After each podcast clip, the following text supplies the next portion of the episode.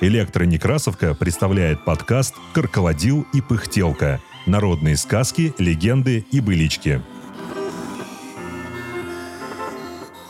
Вспомнила глаза давнишнего бурундука. Читает Мария Капинос. В старину когда-то одна бедная семья женила своего сына. Невестку перевезли в свой дом. Но не было известно ничего про невестку. Умна ли или глупа, работящая или неработящая. В старинной бедной семье какая может быть хорошая пища? Первой едой была сосновая заболонь или каша из кореньев растений. Невестке кашу подавали в отдельной посуде. Она всегда съедала ее всю и вылизывала начисто деревянную миску. Тогда свекровь стала подавать ей много каши в большой деревянной миске. И ее невестка по-прежнему съедала целиком и вылизывала остатки пищи. У невестки теперь вошло в привычку постоянно сердиться. Она никогда не разговаривает, молчит, не смеется, не шутит. Вот однажды младший парень из этой семьи принес живого бурундука. В носу у него сделал дырочку, продел ниточку и стал за нитку водить по дому. В то время бурундуков в некоторых местах звали дирики. Бурундук, когда его таскали за нос, всячески бился и рвался. Пугливо уставившись глазами во что-нибудь, он делал разные прыжки. И, видя все это, все домашние смеялись и веселились.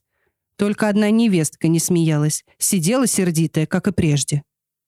Через несколько дней ее свекрови пришло на ум. Не потому ли сердится невестка, что она не наедается? Попробую-ка я дать ей до отказа много еды. Сколько же еды она съест?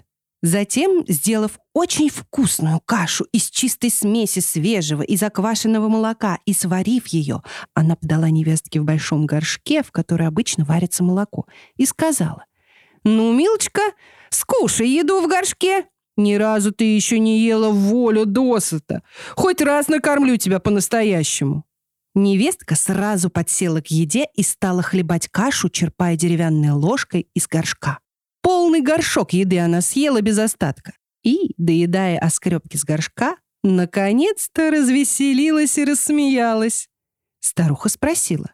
«Голубушка, что ты смеешься?»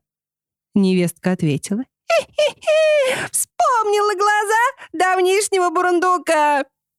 Свекровь тогда поняла, что невестка ее обжора, и что сердится она из-за того, что не наедается.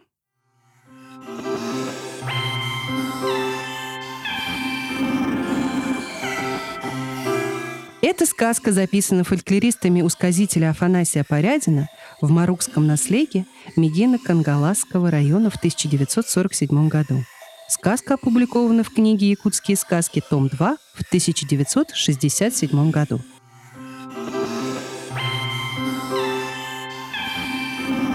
Над подкастом работали Илья Старков, Екатерина Фадейкина, Инна Маркова, Мария Капинос, Виталий Кулаков, Анатолий Соломатин. Все сказки из нашего подкаста можно найти на сайте «Электронекрасовка». Слушайте наш подкаст на удобных вам платформах.